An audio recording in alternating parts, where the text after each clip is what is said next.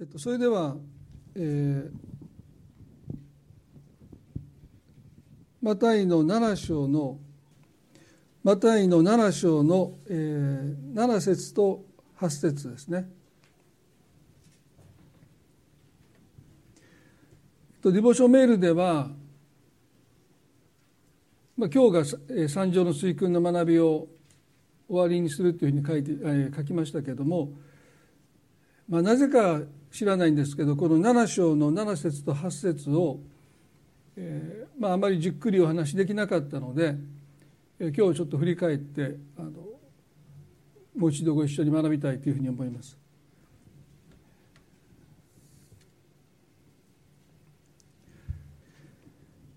それではお読みします。求めなさい。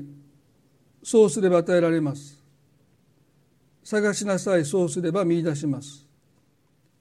叩きなさい。そうすれば開かれます。誰でも求めるものは受け探すものは見出し叩くものは開かれます。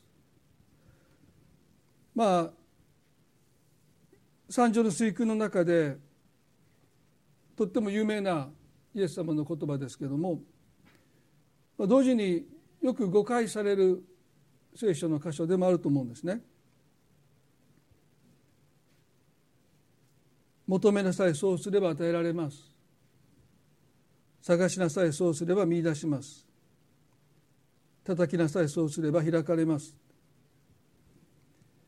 もしイエス様のこのお言葉が諦めずに求め続ければ与えられる。探し続ければやがて見つけ出す。叩き続ければやがて開かれるとおっしゃっているならば、まあ、どれだけ私たちの慰めになるのかと思いますね。牧師としてあるいは一人のキリスト者としてまあそうあってほしいと思います。でも現実は求めたけれども与えられなかった探したけれども見つからなかった叩いたけれども開かれなかったという経験を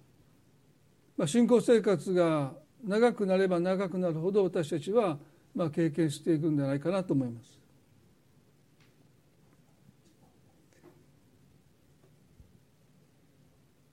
イエスはここでどんなものでも求め続けさえすれば探し続ければ叩き続ければ与えられますあるいは見つかります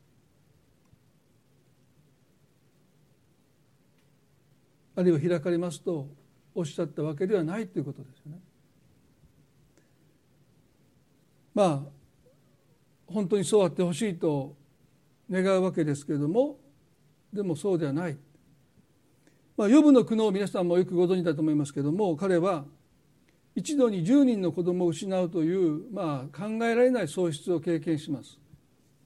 でその時に彼はですね、まあ、有名な何度も引用する箇所ですけども予部の1の21でこう言いました。予部の1の21で「私は裸で母の体から出てきた」「また裸で賢に帰ろう」「主は与え主は取られる主の皆を褒むべきかな」と言いました。主は与え主は取られる。これは神様の主権というものを告白しているわけですよね。すなわち私の祈りが聞かれるのも聞かれないのも神様のご決断によることであって私には口を挟むことも異議を申し立てることもできない。主は与え主は取られるというこれは非常に敬虔な国王の態度の表れでもあります。まあ、あるクリスチャンたちはこれこそが全てのクリスチャンがですね、まあ、告白すべき神の主権なんだろうというふうに言います。まあ、私はここの半分ではアーメンと言いつつですねここの半分でやはり葛藤します。呼ぶもそうでした。彼は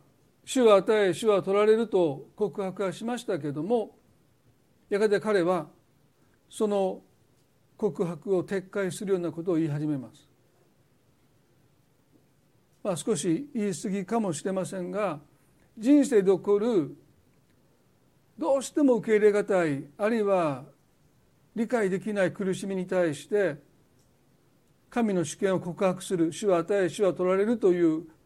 これは一つの納得の仕方なんだろうと思ったりもします。嘆いたところで文句を言ったところでどうにもならないんだから。亡くなった子供が息を引き返すわけではないんだから。主は与え主は取られる。主の皆を褒むべきかなというこの告白は本当に余分の心の底から出てきた告白なんだろうかと思ってしまう、もう何を言おうとですね失ったものを見出すこともできないし取り戻すこともできないんだったら、まあ、そんなふうな思いから彼が告白したのかもしれない。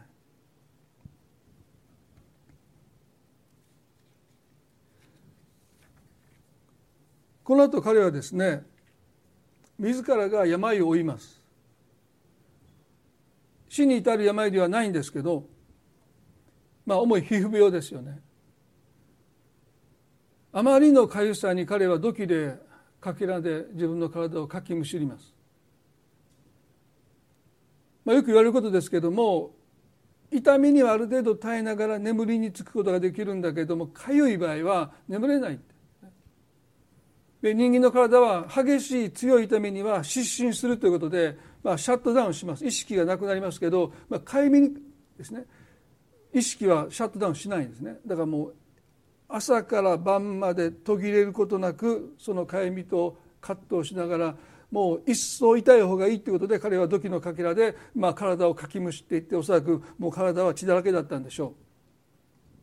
う。そして余分の3の1で彼はついにですねこのことを言います。そのようなことがあった後ですから10人の子供を失ったという喪失だけでなくてまあ重い皮膚病になって体をかきむしる日々が続いた眠れぬ日々が続いた。その結果として彼はですね口を開いて自分の生まれた日を呪ったと書いてます。彼は子供たちの命も自分の命も神様が与えてくださった贈り物だということをよくよく分かっている。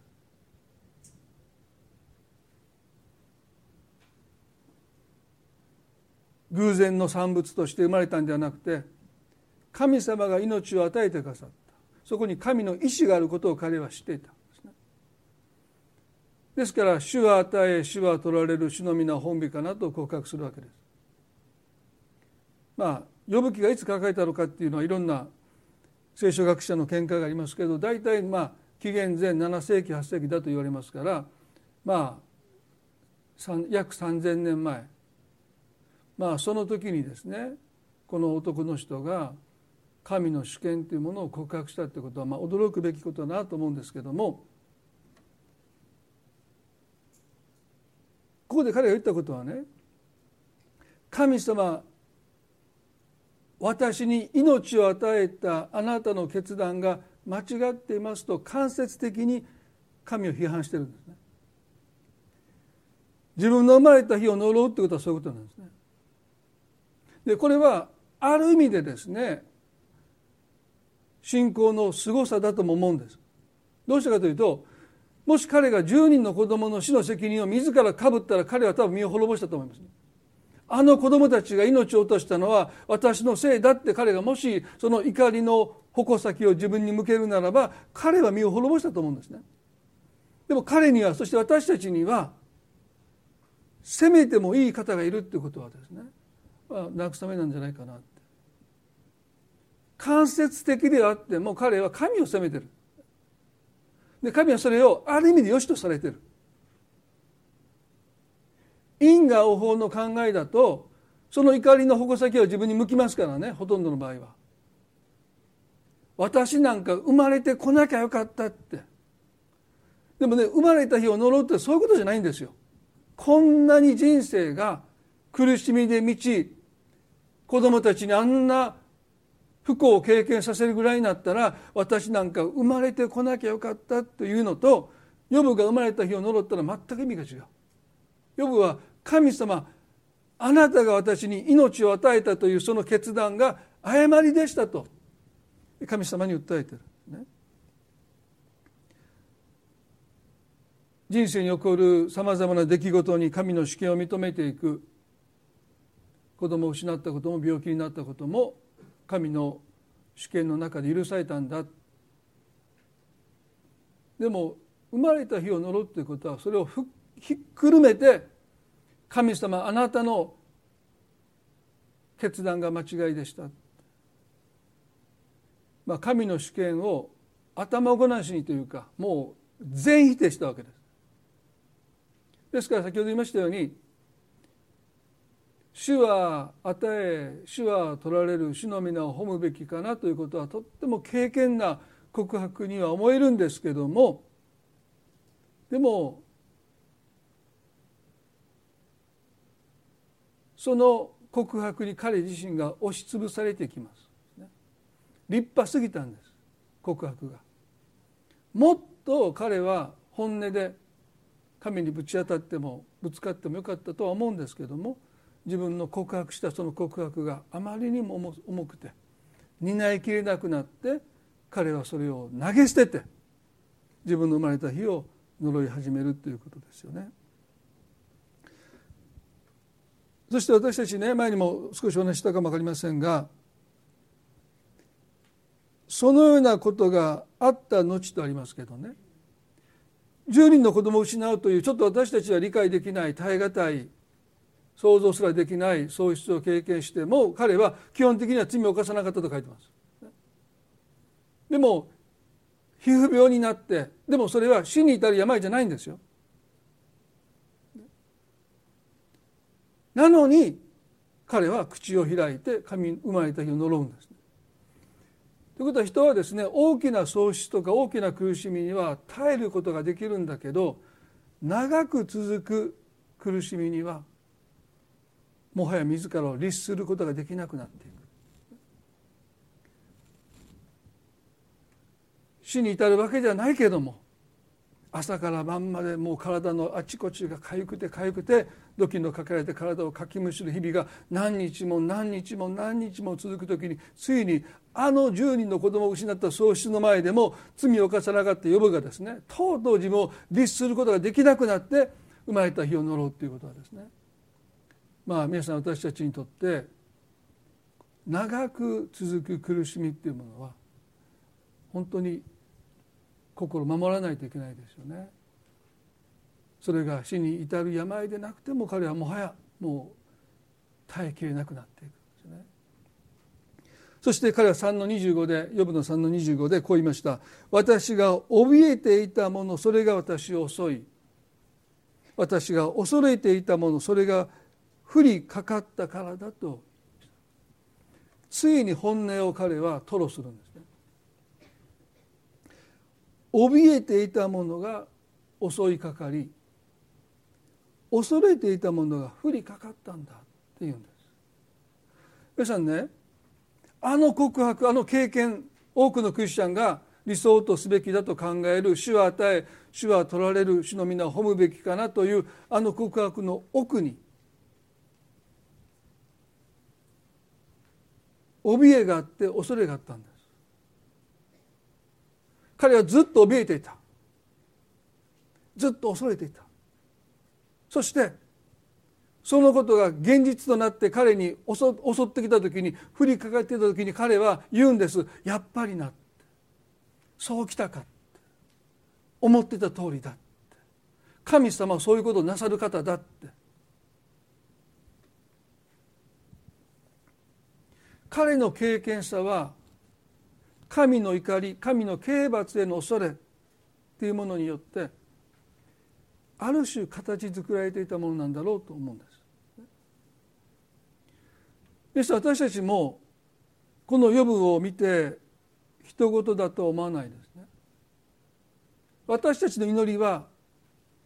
実のところ何によって動機づけられているのか神への怒りあるいは刑罰を恐れるあまりに私たちは祈っていないだろうか。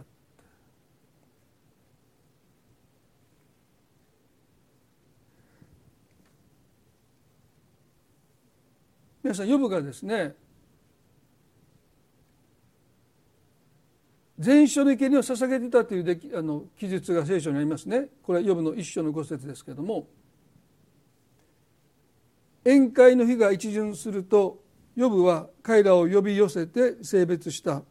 朝早く起きて彼ら一人一人のためにそれぞれの全焼の捧げ物を捧げたのである。ヨブはもしかすると息子たちが罪に陥って心の中で神を呪ったかもしれないと思ったからである。ヨブはいつもこのようにしていた。なぜヨブはね子供たちは心から神を褒めたたえたんではないかと思わないで罪に陥って神を呪ったんではないかといつも思ったって。これが彼の恐れなんですよね。彼は神に積極的な祝福を求めるというよりも神の怒りに触れない激鱗に触れないことを願いながら全書の生贄を神に捧げている。旗から見ればねなんて経験な人なんだろうって思います。彼の経験したのでも奥に何があったのかこの出来事があって初めて彼は自らの心の内を吐露します。怯えていたものが私に襲いかかり恐れていたものが私に降りかかったんだ。まあ、日本でもたたなる触らぬ神にたたり出して言いますけれども神様という方は何かそういう存在。あまり関わらない方がいい。日本は非常に宗教的な国だと言われますけれど本当にそうでしょうか。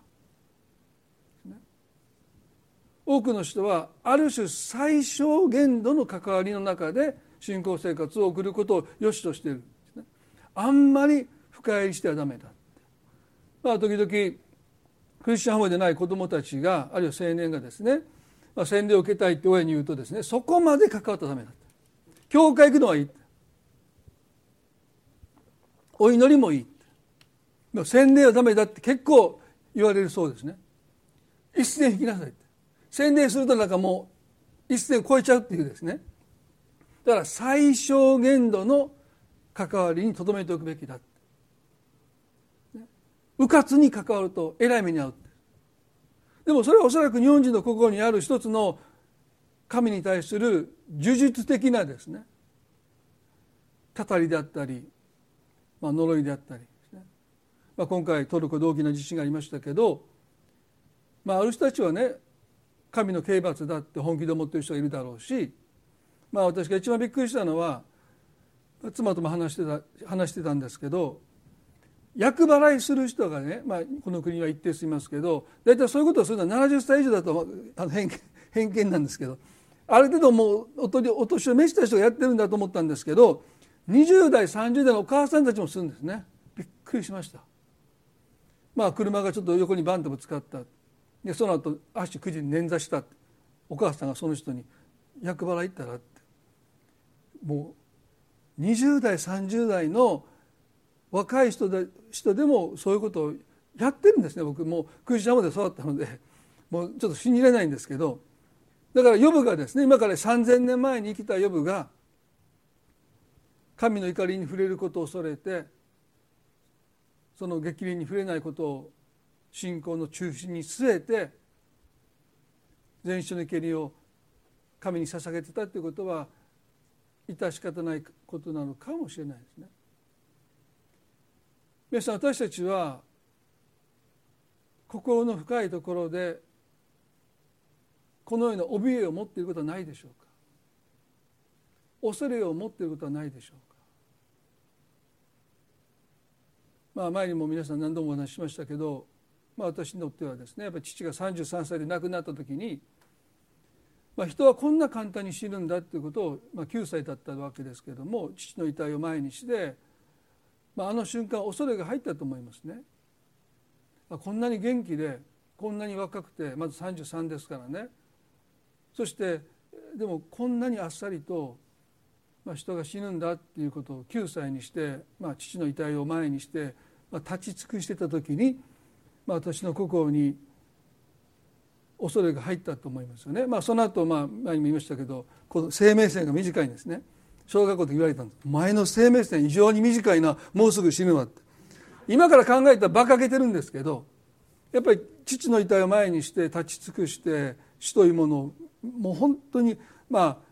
その前にひいおばあちゃんが亡くなって97歳で亡くなったのでまあそういう初めての死っていうものと向き合ったのはそのひいおばあちゃんの死だったんですけどでももう97歳でしたのでそんなに恐れなかったんですけどやっぱり33歳の健康だった父親が突然亡くなったというその遺体の前で私の心におそらく恐れが入ったんでしょうね。でそれを言われたのもずっと覚えてるのでやっぱりあいつか僕もお父さんのように若くして死ぬんだって言ってあの交通事故に遭った日ですね。来たかと思いました。もう 何を期待してたのか。ついに思ってた通りのことが私の人生にも起こった父も山でいるながら死んだし僕もここで車にひかれてまあ、まあその時もぶつけられて吹っ飛んだわけですからあもうここで死んでしまうんだ。そういう一つの受け止め方をしたっていうことは多分ずっと私の中に父のように私も人生の半ばで死んでしまうんじゃないかそういうことを神は許されるんじゃないか守ってくださらないんじゃないかという思いがずっとあってまあ飲酒運転の車にはねられた時ですね、まあ、当時ヘルメットがかぶらなくてよかったので、まあ、アスファルトに頭を激しくぶつけて頭が違ってた時にあついにこの時が来たんだと思いましたね。で後で見るとですね、まあ、大した傷じゃなかったということであの、まあ、でもねそれがあっても飛行機に乗った時にやっぱ怖くなったのは、ね、死というものをすごくリアルに感じてたんですよね。予部の気持ちが分からないでもないんですね。皆さんの心の経験さの向こう側に予部のように怯えがないか恐れがないか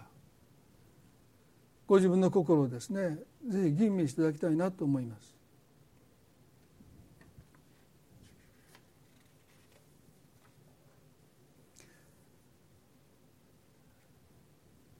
このマタイの7章7節でイエスがなぜ求めなさいとおっしゃったのか。探しなさいとおっしゃるのか。叩きなさいとおっしゃるのか。探してもごめんなさい求めても探しても叩いても必ずしも与えられるわけではないし見つけるわけでもないし扉が開かれるわけでもないのになぜかイエスはそのようにおっしゃるのか。言語ではですねこれは継続する命令形なんですね。だから探し続けなさいとおっしゃった求め続けなさい探し続けなさい叩き続けなさいとおっしゃってる。だから困った時に苦しい時に悩みの時に神に祈る求める探す叩くっていうのではなくて継続した命令形なので私たちの信仰生活は何かと問われるならばこの3つの行い求めることを探すことを叩くことが継続しているということ。まさに信仰の意味とそういう意味なんだということをイエスはおっしゃったわけです。何かあった時に求めて探して叩くんではなくて絶えずあなたの信仰がこの3つの行いに求めることを探すことを叩くことで満ちていますように。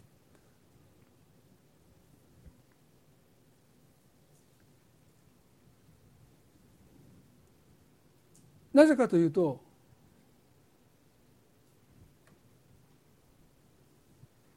神様に求めることを探すことを叩くことということをですね私たちがしなくなるとすぐに私たちの心に恐れが入ってきます。まああの人があんなふうになったの祈ってなかったからだなんて言うとですねあそうなのかって。あの人があんなふうに苦しんでるのは信仰が熱心じゃないからだあそうなのか。私たちの社会はそう思わせる事柄で満ちていますね。だから地震のこともそうですよ。いろんな理不尽な苦しみクリスチャンたちも経験しています。でそういうものを私たち見ているとですねそう思えてくる。ヨブが心の中で怯えてる。恐れていたのもそうでしょう。彼の身の回りでいろんな辛いこと悲しいことを理解できないことが起こったんでしょうね。だからいつか私の目にもああいうことが起こるんじゃないかって。怯えてる恐れてる。だから一生懸命神様に全焼に捧げ物をしながらですねどうかそういう目に遭いませんようにって。そんな願いを持って生きてきた。でも彼が10人の子供を失って自分が病気になった時にあついに来たかって。やっぱりな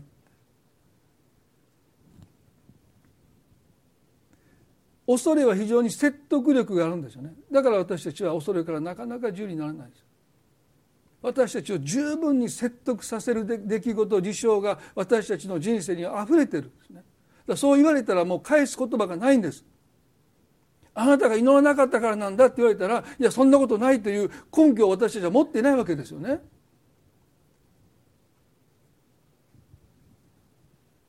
恐れは非常に説得力を持って私たちの心にとどまり続けます。イエスは求めなさい。探しなさい。叩きなさいとおっしゃったのは私たちが心を守るためでもあると思うんです。そしてマタイの7の9と10でそうおっしゃったことの理由をイエスが説明されました。あなた方のうちの誰が自分の子供がパンを求めているのに石を与えるでしょうか魚を求めているのに蛇を与えるでしょうかとおっしゃった。マタイの7の9と10ですね。皆さんこれはね愚問ですね。そんなことねもう答えるのも馬鹿らしいんです。子供がお父さんパンをくださいって言ってはいって言って意思を与える親がいるでしょうかって聞いてる大臣たちはねあのそんなわけないやろもうくだらなすぎるんです質問が。ね、魚をくださいっていうその子供に蛇を渡すでしょうかそんな人いませんってもう聞いてる人たちも答えるのももう馬鹿らしいぐらいのことをイエスは問われたわけですよね。でなんでこんな、まあ、愚問のような分かりきった答えるのも馬鹿らしいようなことをイエスが問われたのか。その後十節ではこのようにあなた方は悪いものであってもともおっしゃった。で良い父親だけじゃなくて悪い人であっても自分の子供には良いものを与えるんだって自分の子供には良いものを与えることを知っているのですとおっしゃったそれならなおのことを天におられるあなた方の父はご自分に求める者たちに良いものを与えてくださらないことがあるでしょうかとおっしゃった。ここにイエスの葛藤がありますね。ユダヤ人のお父さんは非常に小煩悩だと言われますのでまあイエスのこの言葉を直接聞いていたユダヤ人たちは弟子たちはですねイエスがおっしゃってることがあまりにも馬鹿らしくてそんなことをする親なんかいるはずないと思ってる。そして悪い人でも他の人には悪いことをするのに自分の子供には良いものを与えるではないかという言葉にも同意してる。そうだそうだって。分かりきったこと当たり前のこと疑ったこともないこと。想像すらつかないことですね。パンをくださいという子供に意思を与える。そんなこと考えたこともない。父がそんなことをするすると思ったこともない。でも父なる天の父なる神様には彼らはそう思わなかった。もしかしたら神は私が願わないものを押し付け怯えているものを私に与えて恐れているものを与える方ではないか。人間のお父さんは絶対しないことなんだけど神様するんじゃないかって疑ってる。イエスはここでねそれならなおのこととおっしゃったんですけど人々そう思わないんですよ。そうだそうだこの世のお父さんだってあまり性格の良くないお父さんだってあるいは悪いお父さんだって自分の子供には良いものを与えるのは当たり前だって思ってるけど神様はそうじゃないかもしれないイエス様はね非常に驚かれてるんですね。どうして不完全な自己中心的な罪を抱えている人が自分の子供には良いものを与えるのになぜ完全で愛の方がその愛する子供たちに悪いものを与えることがあるでしょうかってなぜあなた方はそんなふうに考えるんだっておっしゃった。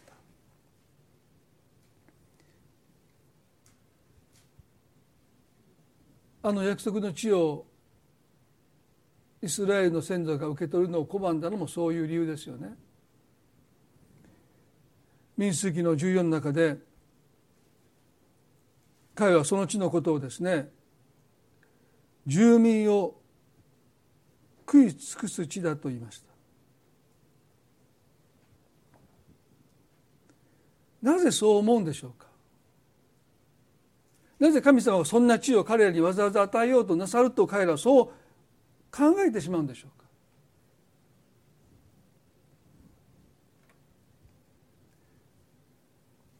民主主義の14の一節から三節にですね彼らは大声を上げて泣くんです。一晩中泣き明かしたそして14の3でなぜ主は我々をこの地に導いてきて剣に倒れるようにされるのか妻や子供はかすめ奪われてしまう。エジプトに帰る方が我々にとってよくはないかと言いました。なぜ主は我々をこの地に導いてきて剣に倒れるようにされるのか。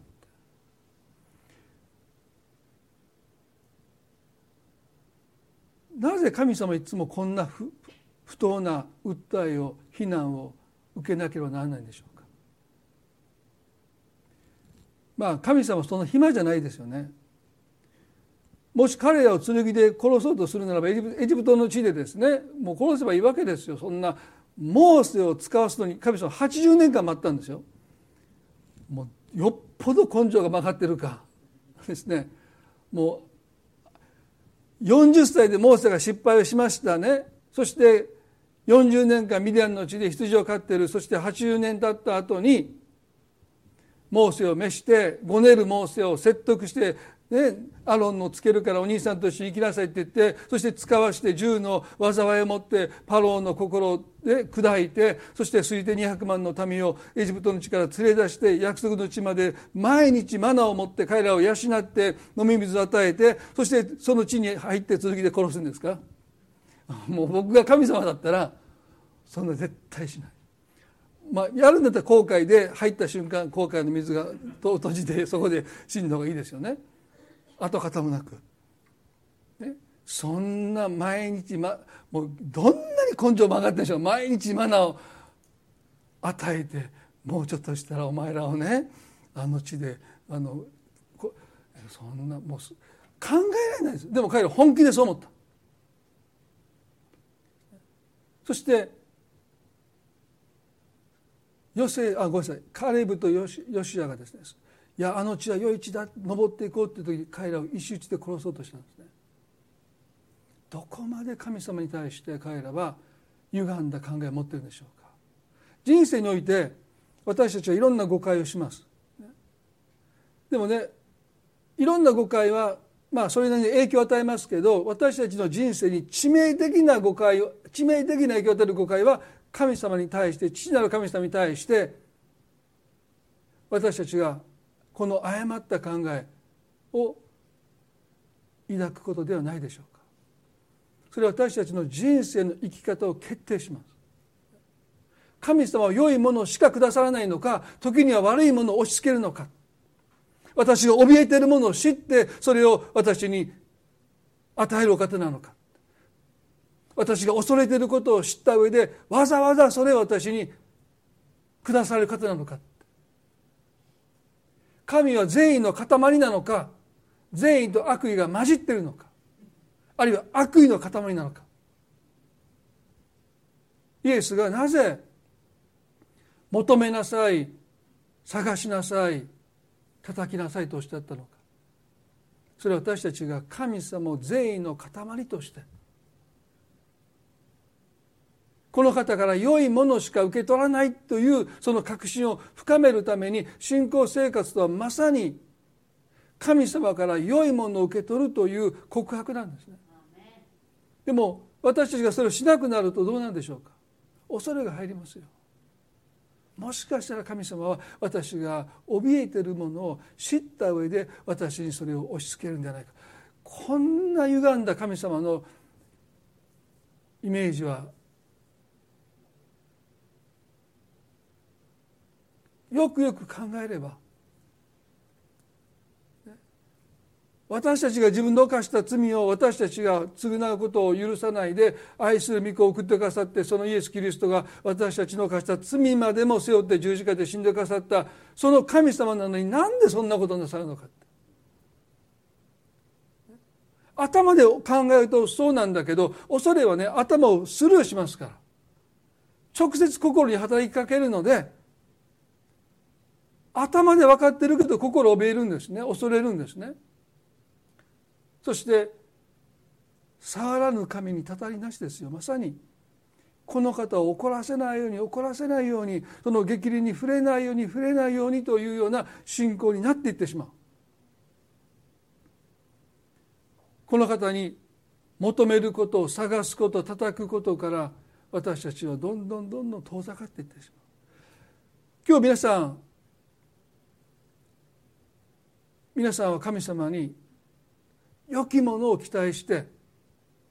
熱心に積極的に求めておられるでしょうか？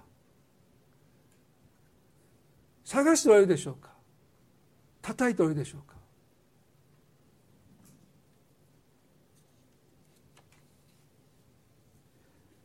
彼らはこういうんですね。民数記の14の3で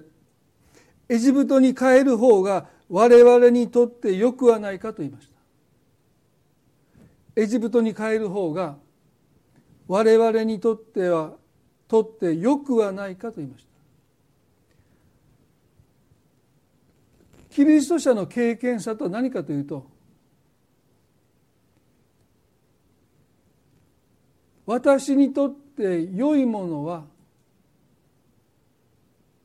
神様が一番よく知っててくださる。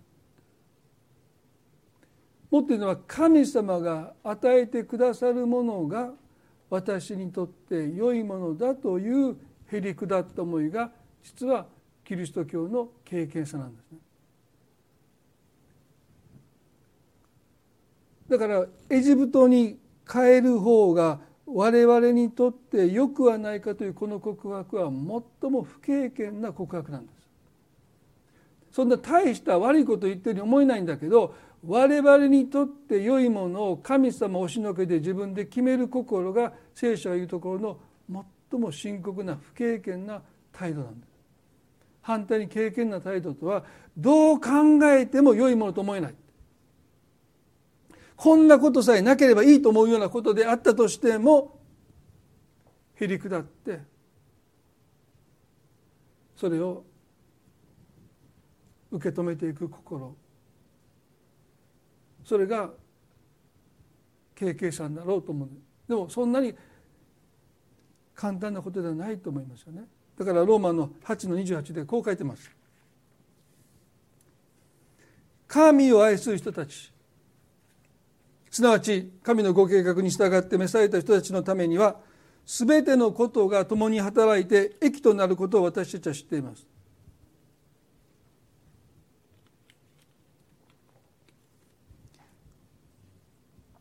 ここで「益」という言葉が使われているんですね。そして先ほどイエス様が「あなた方の天の父はご自分に求める者たちに良いものを与えてくださらないことがあるでしょうかとヨハネの7の11でおっしゃった良いものとこのローマの8の28の益と同じ言葉ですね。それは有益なもの。で良いものと、まあ、日本語はねこう良いものにしないで有益なものにした方が私いいかなと思うんですけど良いものと有益なものの違いは何かというと良いものはそれ自体が良いものです。誰もが感謝できるもの。嬉しいもの。もらって嬉しいもの。でも有益なものはそれ自体は決してもしかしたら喜ばしいものではない。いやこんなものいらないと思うものだけどそれがもたらすものが良いものなんだこれが違いですよね。だから私たちはね時には良いものを期待して素直に喜べるものを神に求めてるんだけど時に神は私たちに有益なものをくださる。それはその時はどうしてこんなものを神様私にくださるんですかと私たちは拒みたくなるしそれをもう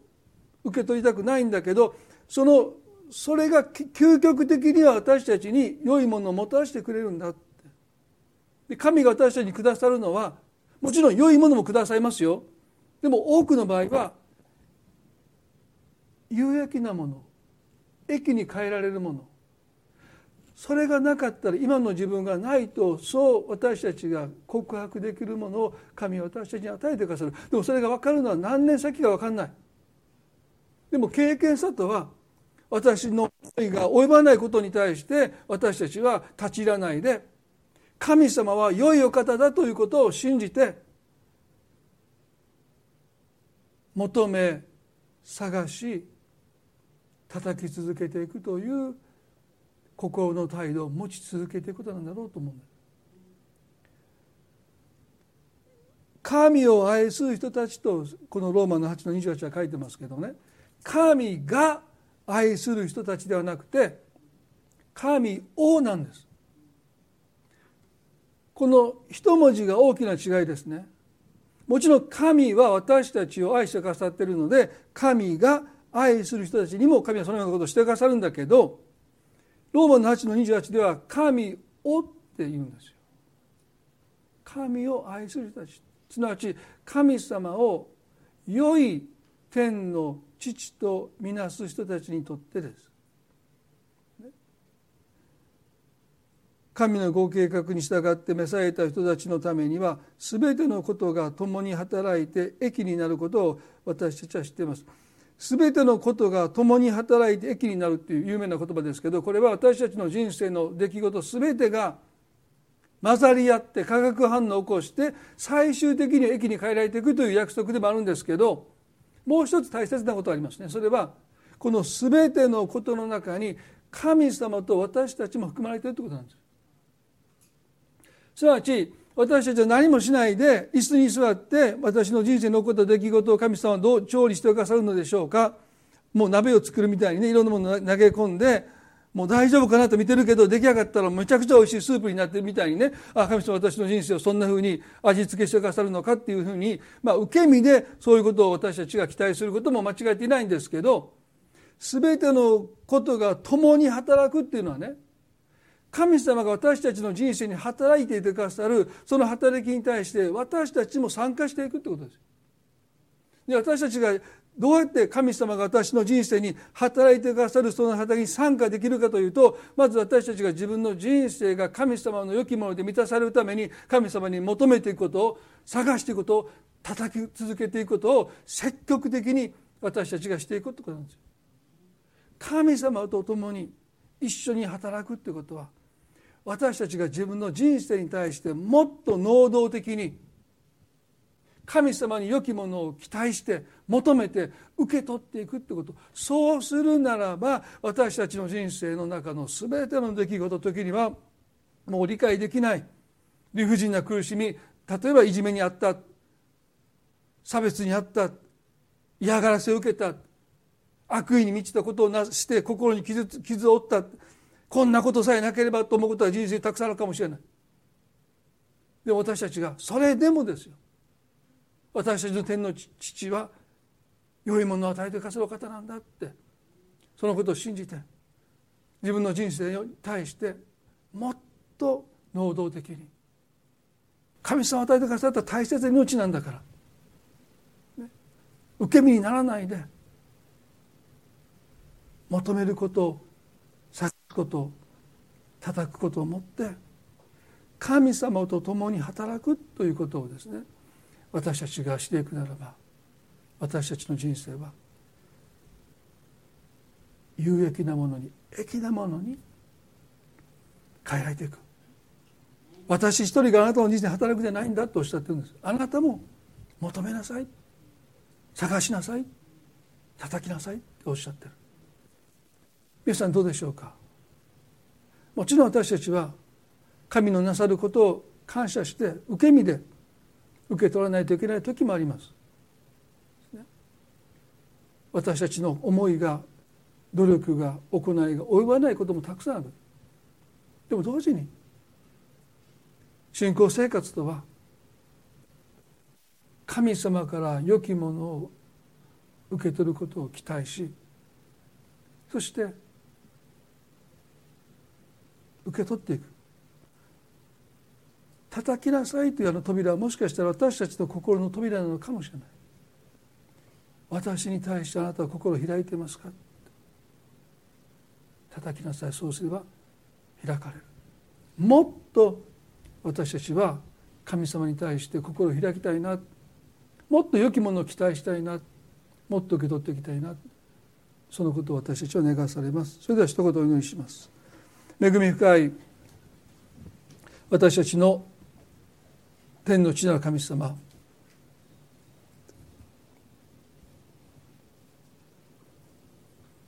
あなたは愛する御子イエスさえ惜しまずに与えてくださったお方。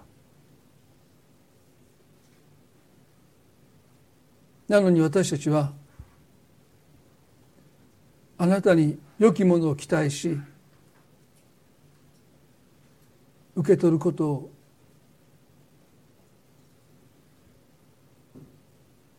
どれほど能動的に積極的にしているでしょうか。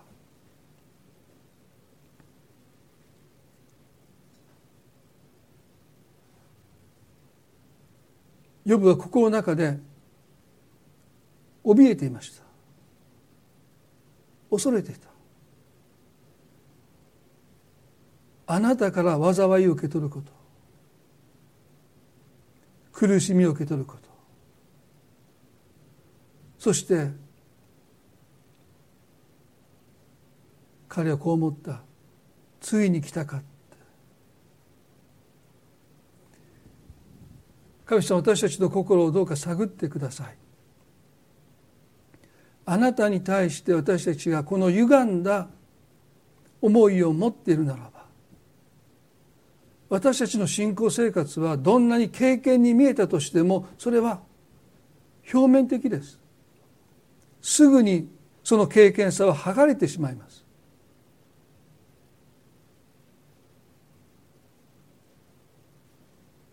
あなたとの関わりを私たちは最小限度にとどめようとしてしまいます。私についてきなさいとあなたがおっしゃる時に私たちはついていくことが怖くなります。何が待ち構えてるんだろう。あなたは良きものしか与えない神様なのになぜ私たちはあのイスラエルの先祖たちのようになぜ主はこんなところまで私たちを導いて剣で倒そうとされるのか。私たちは自分の父が母が悪いものを与えるとは思いもしない。なのにあなたは時にそうされるとどこかで恐れてるならば神様その恐れを私の心から取り去ってください。いつその恐れが入ったのか分かりませんがでも私たちの身の身の回りには私たちの周りにはそう思わさせる出来事があまりにも多くあります。主よどうか私たちのあなたへの思いがもっと良きものを期待しあなたに求め探し叩き続ける心でありたいと思います。目が覚めた時にあなたに良きものを求め探し叩き続けることができる私たちでありたいと思います。あなたはそれをどれほど喜んでくださるでしょうか？そうでない私たちを神様あなたはどれほど悲しまれるでしょうか？もし自分の子供がそんなふうにそんな心の態度を持持つならばどれだけ親は悲しむでしょうか？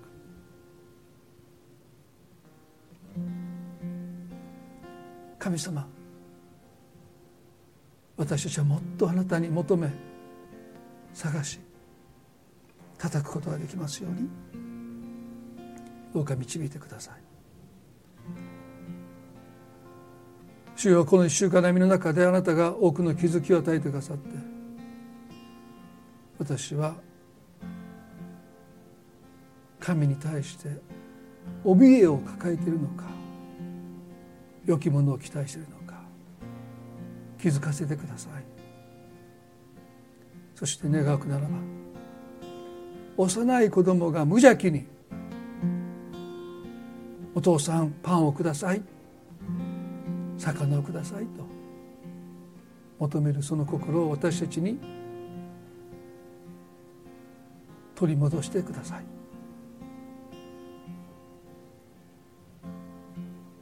私がどうだとかこんなことできなかったからとかこんなことしてしまったからとともうとやかくあなたの前に言うことなくただただパンをください。魚をくださいと。そう素直にあなたに求める私たちの心を神様どうかお与えください。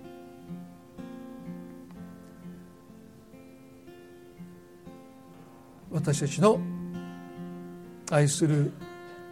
主イエスキリストの皆によってこの祈りを見舞いにお捧げいたします。それではご一緒に賛美をしたいと思います。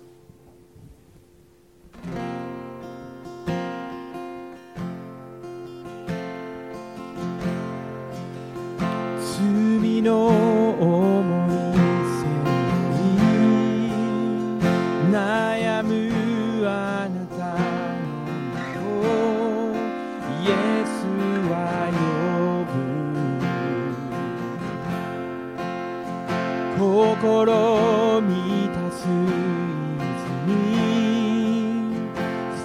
探すあなたの名をイエス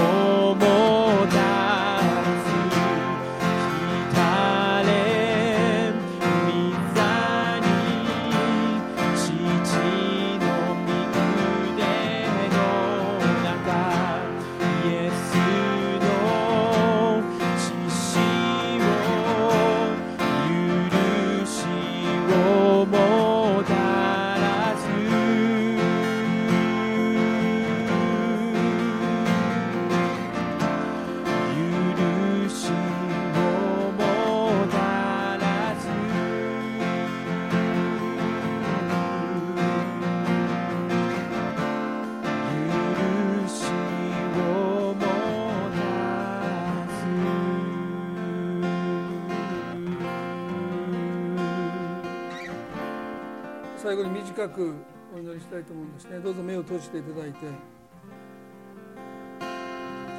神様が今朝私たちの心を探ってくださって何が私を突き動かしているのか恐れなのか良きものを神に期待する心なのかもし今朝あなたの心に恐れがあってどこかで怯えてその恐れを隠して歩んできたことに気がつかされたならば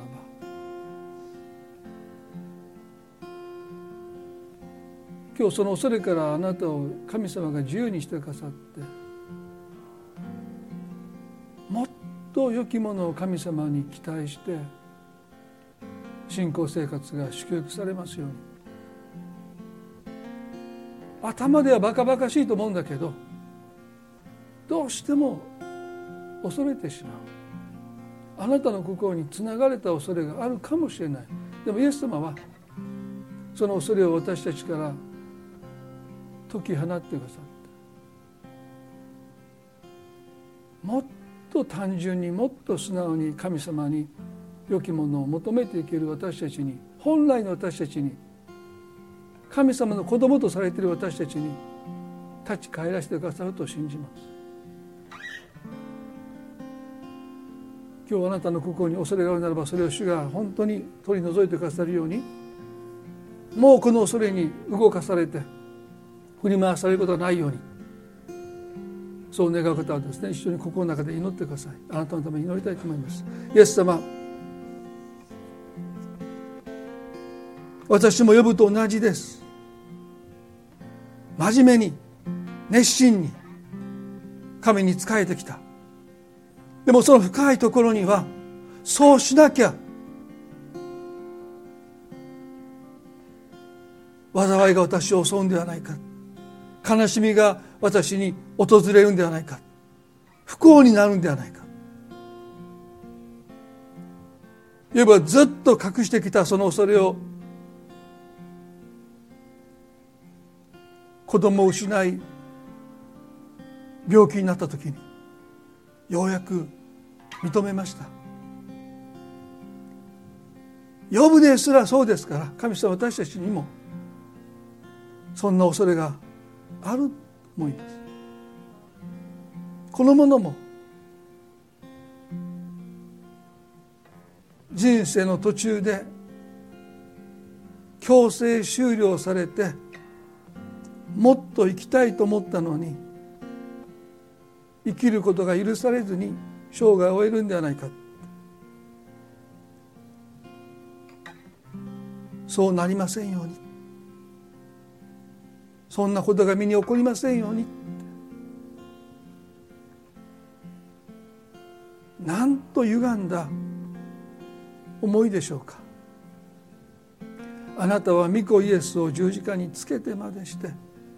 私たちに命を与えてくださった神様です。主よ頭ではバカバカしいと思っているのにどうしても心から離れていかない恐れがもし私の中にあるとするならば神様どうかその恐れから私の心を解放してください。完全な愛を恐れを締め出すと書いています。どうかあなたの十字架の愛ご自分の罪をご自分が犯した罪でない罪を背負って死んでくださるほどに私たちを愛してくださったこのキリストの十字架の愛が私たちの心から恐れを完全に締め出しますように。神は良きものであなたの人生を満たしたいと今も今も願っていてくださる。主よ私たちもそのあなたの思いに応えていきたい。私の人生に対してもっと能動的に関わっていきたい。求め探し叩き続ける私たちでありたいとそう願います。どうぞしよ。う今日私の心からこの恐れを取り除いてくださるように祈ります。助けてください。愛する私たちの主イエスキリストの皆によってこの祈りを見舞いにお捧げいたします。アーメン。それでは今朝のこれで終わりたいと思います。